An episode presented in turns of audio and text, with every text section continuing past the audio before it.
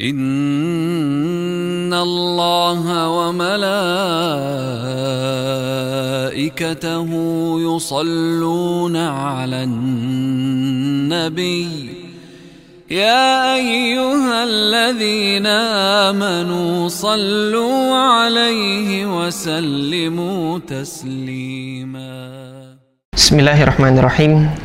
إن الحمد لله نحمده ونستعينه ونستغفره wa na'udzu billahi min syururi anfusina wa min sayyiati a'malina may yahdihillahu fala mudhillalah wa may yudlil fala hadiyalah wa asyhadu an la ilaha illallah wahdahu la syarikalah wa asyhadu anna nabiyyana Muhammadan 'abduhu wa rasuluh.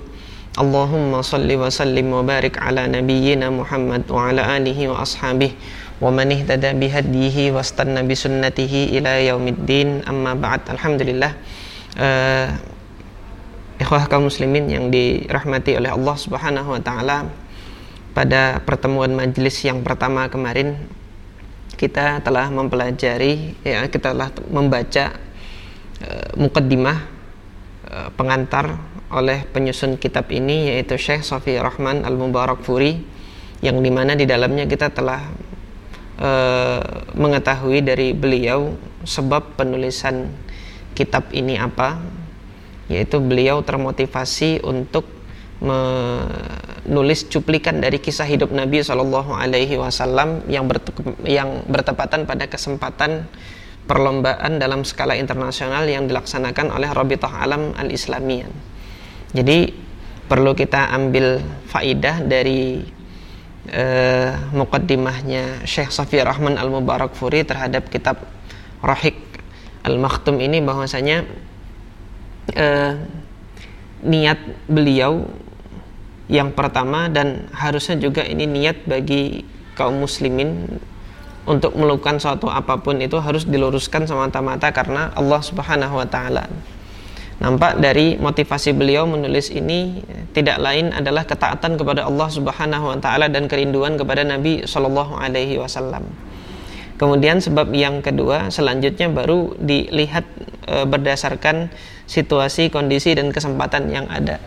Pada saat itu kesempatannya memang Allah Subhanahu wa taala mentakdirkan Rabithah Alam al-Islami mengadakan perlombaan tersebut untuk kembali memotivasi bagi para cendekiawan muslim untuk mencurahkan kemampuannya yang paling maksimal untuk mengisahkan kehidupan Nabi SAW. Maka alhamdulillah Allah Subhanahu wa taala telah memilih Syekh Safiur Rahman al-Mubarakpuri, di mana kitab beliau ini, karangan beliau ini diterima hampir di seluruh negeri kaum muslimin sampai saat ini. Nah, muqaddimah sudah kita baca kemarin, maka pada kesempatan majelis yang kedua ini dari pembahasan kita terhadap kitab Rahiq Al-Maktum ini dalam Sirah Nabawiyah ini, Syekh Safiur Rahman al-Mubarakpuri memulai pembahasan sirahnya itu dengan menceritakan keadaan Arab. Jadi keadaan bangsa Arab, keadaan jazirah Arab secara umum beliau gambarkan pada bagian ini. Pada bab ini beliau menyebutkan mauqi'ul Arab wa aqwamuha. Jadi tempat di mana jazirah Arab itu dan kemudian kaum-kaumnya bangsa Arab itu, bagaimanakah mereka? Syekh Safiur Rahman al-Mubarakpuri rahimahullah mengatakan, inna siratan nabawiyah ala sahibiha as-salatu wassalam ibaratun fil haqiqah anir risalah allati hamalaha Rasulullah sallallahu alaihi wasallam ila al-mujtama' al-bashari. Sirah nabawiyah itu ala sahibiha assalatu wassalam, semoga salawat dan salam selalu tercurah kepada Nabi kita Muhammad sallallahu alaihi wasallam, yang akan diceritakan nanti kisahnya di sini. Jadi sirah nabawiyah itu tidak lain adalah ibarah fil haqiqah anir risalah allati hamalaha Rasulullah sallallahu alaihi wasallam, ibarah yang sesungguhnya ini adalah ibarah atau ungkapan atau gambaran berkenaan dengan risalahnya Nabi sallallahu alaihi wasallam yang oleh beliau dibawa kepada al-mujtama' al-bashari, kepada komunitas masyarakat yang ada pada saat itu. Wa akhraja bihannasu minadh-dhulumati ilan nur, yang mana risalah tersebut oleh Rasulullah sallallahu alaihi wasallam beliau bawa orang-orang itu dari kegelapan kepada cahaya yang terang benderang. Wa min ibadatil ibadi ila ibadatillah. Dan dengan risalah tersebut Rasulullah sallallahu alaihi wasallam mengeluarkan orang-orang manusia-manusia yang sebelumnya itu mengibadahi asnam, dan mana asnam atau berhala-berhala yang disembah oleh mereka, yang diibadahi oleh mereka itu tidak lain dia juga hamba sama dengan mereka. Dia juga hamba Allah, akan tetapi Allah tidak memberikannya ruh hingga dia bisa bergerak. Tetapi yang Allah berikan anugerah ruh dan akal malah justru menyembah berhala-berhala tersebut. Maka Rasulullah SAW dengan risalah ini mengeluarkan mereka dari perbudakan ibadah berhala ini kepada peribadatan Allah Subhanahu wa taala. Nah, di sini yang menjadi garis bawahnya adalah kata-kata beliau di sini. Wala yumkinu ihdaru suratiha ar-ra'i'ah bitamamiha illa ba'da al-muqaranati baina khalfiyat hadhihi ar-risalah wa athariha. Jadi sangat kecil kemungkinannya menurut beliau untuk menggambarkan bagaimana risalah kenabian Nabi Muhammad sallallahu alaihi wasallam itu berpengaruh terhadap komunitas masyarakat Arab pada saat itu susah untuk kita ungkapkan, susah untuk kita gambarkan, kecuali kita gambarkan terlebih dahulu keadaan masyarakat Arab sebelum datangnya risalah tersebut gitu.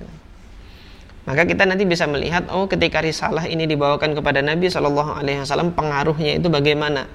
Maka kita harus melihat sebelumnya risalah itu dibawa bagaimana keadaannya orang-orang Arab. Nah, nanti pada bab setelah ini Syekh Safiur Rahman al-Mubarakpuri akan membahas budaya. Jadi keadaan bangsa Arab ditinjau dari segi budaya dan politik mereka. Adapun pada kesempatan majelis yang kedua ini kita akan membahas tentang tempat atau letak di mana Jazirah Arab itu berada, kemudian persebaran bangsa Arab itu di sebelah mana. Ini yang akan kita baca dari kitab ini dan akan kita pelajari bersama. Maka untuk tujuan ini, wa nadharan ila dzalika, oleh karena itu kata Syekh Safiur Rahman di sini, nuqaddimu faslan an aqwamil Arab. Kita akan memberikan muqaddimah berupa satu pasal an aqwamil Arab yang berkenaan tentang kaum-kaum Arab itu, siapa-siapa saja mereka, wa tatawuratiha, dan perkembangan-perkembangan qabilah Arab tersebut qabla al-Islam, sebelum Islam itu datang, wa anil dzuruf, kemudian berkenaan juga dengan kondisi bangsa Arab pada saat itu, allati bu'itha fiha Muhammadun sallallahu alaihi wasallam, yang mana di kondisi dan situasi tersebut Nabi Muhammad sallallahu alaihi wasallam itu diutus oleh Allah Subhanahu wa taala untuk mengemban risalah kenabian ini. Maka Syekh Safiur Rahman al-Mubarakpuri memulai terlebih dahulu dari letak Jazirah Arab itu secara geografis, dan nanti juga pengaruhnya bagi kebudayaan mereka, bagi tradisi mereka, kemudian juga bagi karakter, cara berpikir, karakter, cara bersikap itu juga berpengaruh jika dilihat dari kondisi geografi yang akan beliau bahas pada kesempatan pasal ini. Syekh Safiur Rahman al-Mubarakpuri rahimahullah mengatakan mauqi'ul Arab, letak Jazirah Arab, letak wilayah Arab itu secara geografis. Kalimatul Arab, kata Arab itu tunbi'u anis sahari wal qafar wal ardil mujtabah allati la ma'a fiha wala nabat. Jadi ketika dikatakan kata-kata Arab itu, kata-kata Arab ini memberitakan, mengabarkan kepada kita tentang wilayah-wilayah padang pasir. Wal qafar itu wilayah-wilayah kering. Wal ardil mujtabah, yaitu tanah-tanah yang gersang. allati la ma'a fiha, yang mana tidak ada air di dalamnya, wala nabat, apalagi juga kemudian tumbuhan. Jadi sampai sekarang pun kalau kita mendengar kata-kata Arab itu, yang terdetik di benak kita ini adalah padang pasir. Yang terdetik di benak kita kalau dikatakan padang pasir, nggak ada airnya, dan itu wilayah yang gersang. Nah, waqad utliqa hadzal lafdz qad utliqa mundu aqdamil usur ala jaziratil Arab. Penamaan Arab ini sudah ada dahulu, sejak dahulu. Di atas jazirah Arab tersebut, sebenarnya kita tidak menamakan jazirah ya. Jazirah itu pulau. Tapi di sini sejatinya Arab itu semenanjung. Semenanjung itu shibhul jazirah, mirip pulau. Tapi jika dilihat secara saksama, semenanjung itu masih berhubungan dengan benua. Makanya disebut semenanjung. Karena dia masih berhubungan, menempel ke satu benua besar, yaitu benua Asia. Adapun jazirah dia terpisah oleh laut. Nah, ini disebut shibhul jazirah. Tapi terkadang orang-orang lebih mudah untuk mengucapkannya dengan jazirah saja. Kepanjangan kalau ada shibahnya, shibhul jazirah. Nah, ini perkataan Arab sudah dikenal oleh bangsa Arab sejak masa silam. Kama utliqa ala qaumin qatanu tilkal ard wattakhadhuha mawtinan lahum. Demikian pula kalimat Arab ini juga dikenal oleh orang-orang yang qata'u tilkal ard, yang dia membuat batasan-batasan, kaplingan gitu kan. Qata'ul ard itu secara bahasanya kan memotong tanah, tapi tanah apa yang dipotong? Nah, kalau bahasa kita sekarang kapling. Mengkapling-kapling tanah untuk apa? Wattakhadhuha mawtinan lahum, dan mereka jadikan sebagai tempat tinggal mereka. Jadi baik mereka yang bertempat tinggal di jazirah Arab maupun mereka yang tinggal di luar Arab, mereka menamakan wilayah padang gurun yang tandus ini, mereka namakan dengan nama Al-Arab. Wa jaziratul Arab, dan ini semenanjung Arab, syibhun jaziratil Arab ini, yahudduha ghurban al-bahr al-ahmar wa shibhi jazirati Saina.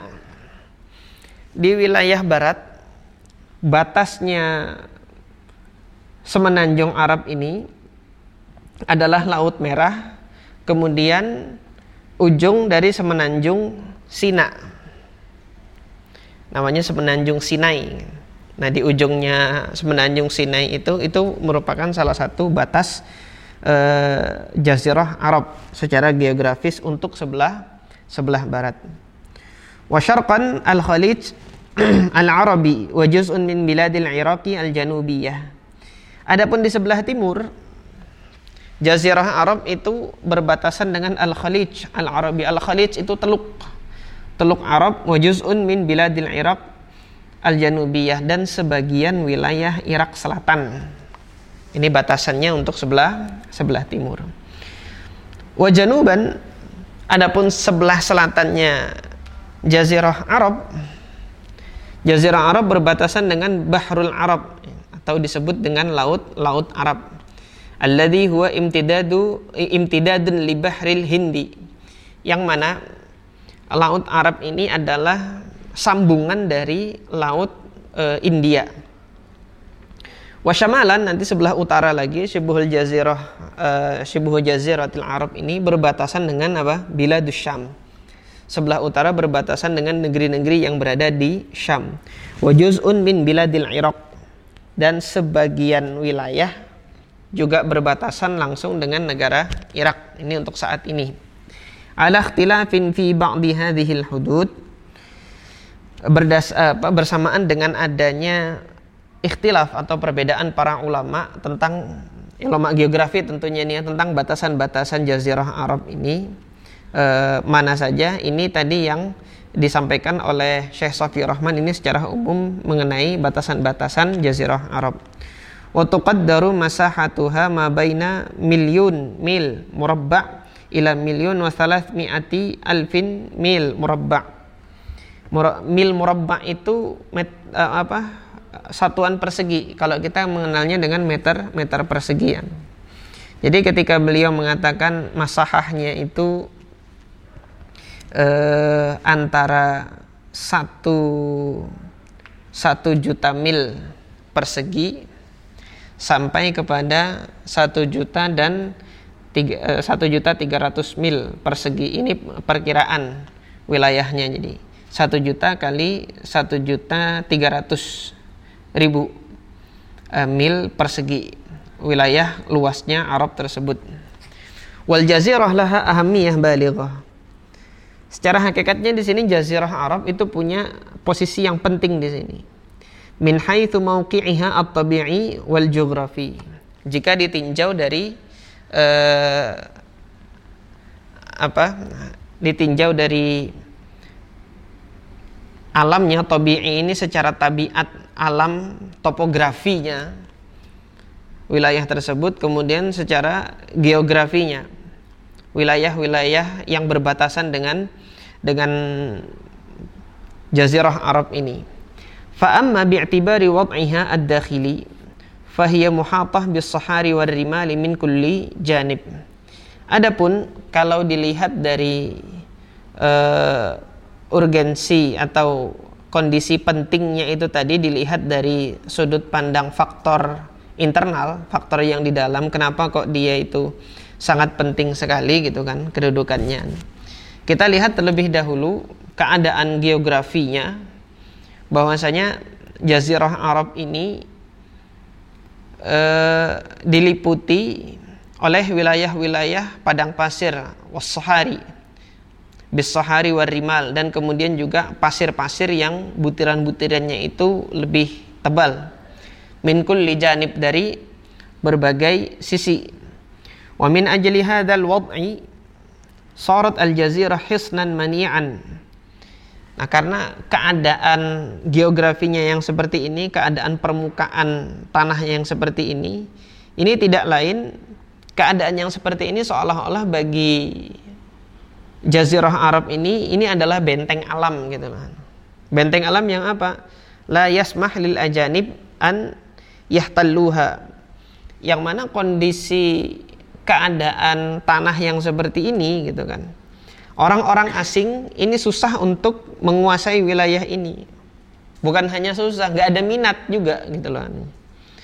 Untuk ngapain menguasai daerah yang seperti ini? Dia tandus, dia nggak ada apa-apanya, nggak bisa tumbuh apa-apa. Tapi Allah Ta'ala alam, kalau dahulu mereka tahu di bawah padang tandus tersebut terdapat minyak seperti yang sekarang ini, mungkin dari dulu udah rebutan gitu kan. Tapi alhamdulillah rebutannya baru sekarang. Nah, jadi di sini kondisi geografi yang seperti itu, keuntungannya adalah ini adalah benteng alami yang bisa menghadang kedatangan bangsa-bangsa lain untuk mengambil kekuasaan terhadap wilayah-wilayah Arab ini. Oleh karena itu, nanti akan dijelaskan oleh Syekh Safiur Rahman al-Mubarakpuri bahwasanya dari sudut pandang politik kebudayaan di wilayah jazirah Arab itu tidak ada kerajaan, tidak ada pemimpin tunggal. Di saat risalah Nabi SAW belum sampai kepada mereka. Wa yabsutu 'alaiha saytaratuhum wa nufuthuhum. Nah, ini kelanjutan dari yang tadi.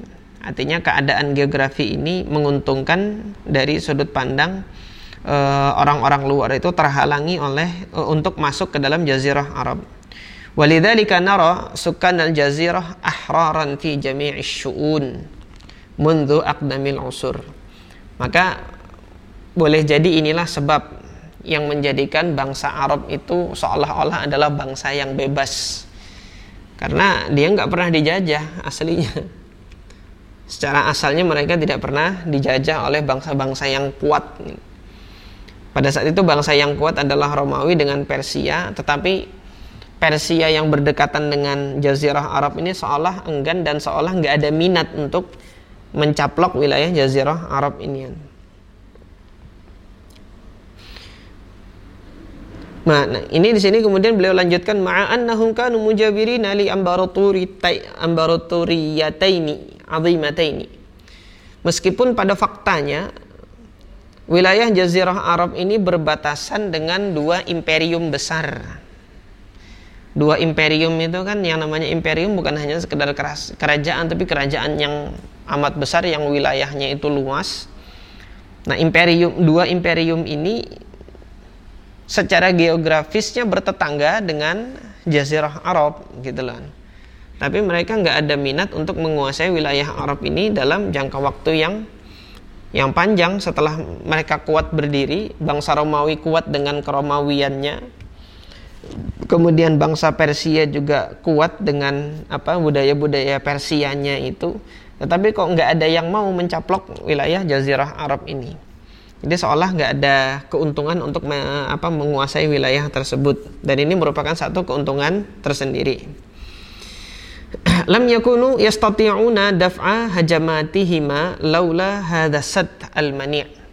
Andai kata Allah Subhanahu wa ta'ala tidak menjadikan wilayahnya Jazirah Arab ini seperti ini, tentunya orang-orang Arab itu sendiri gitu kan, kalau suatu saat bangsa Persia menyerang mereka, orang-orang Arab sendiri mungkin tidak akan mampu gitu kan untuk menghadang serangan-serangan dari bangsa yang lain. Tapi karena keadaan geografisnya yang seperti ini, alhamdulillah ini satu keuntungan tersendiri yang Allah jadikan bagi bangsa Arab pada saat itu. Wa amma bin nisbah ilal kharij, adapun jika ditinjau dengan sudut pandang faktor eksternal, itu perkara-perkara eksternal yang ada di luar, kondisi Arab ini, kondisi Jazirah Arab bisa kita gambarkan sebagaimana berikut ini. Fa innaha taqa'u bainal qarat al-ma'rufah fil 'alam al-qadim. Wilayah Jazirah Arab ini terletak di antara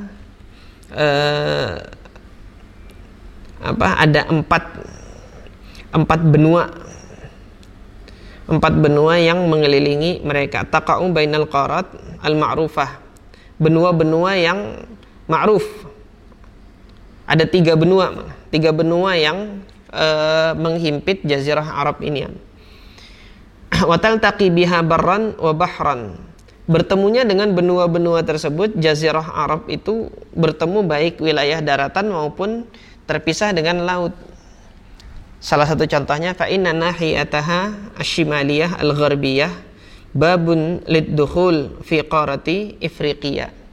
Wilayah utara dan ke barat, yaitu barat daya, arah ke barat daya ini adalah pintu masuk untuk memasuki satu benua besar, yaitu benua Afrika. Wa nahiyatuha asy-syimaliyah asy-syarqiyah miftahun liqarati Uruba. Wilayah utara yang sebelah timurnya lagi gitu. Timur utara atau timur laut. Nah, arah timur laut ini adalah pintu masuk untuk ke negeri-negeri yang berada di wilayah benua Eropa. Wa nahiyah asy-syarqiyah, adapun sisi timurnya, taftahu abwaab al-ajam wa Asia al-wusta wa syarq al-ba'id wa taqdi ila al-hindi was-sin wa kadzalika taltaqi kullu qaratin bil jazirati bahran wa tursi sufunaha wa bawakhiraha ala mina'il jazirati ra'san. Nah, ini di wilayah timur ini merupakan pintu masuk bagi orang-orang ajam, yaitu orang-orang Asia Tengah. Kemudian Asyarq al-Ba'id. Asyarq al-Ba'id ini adalah wilayah timur jauh, yaitu negeri kita tercinta ini di Nusantara. Jadi untuk wilayah timur ini, dari timur jauh itu gitu kan, disitulah pintu masuk itu terbuka bagi Jazirah Arab.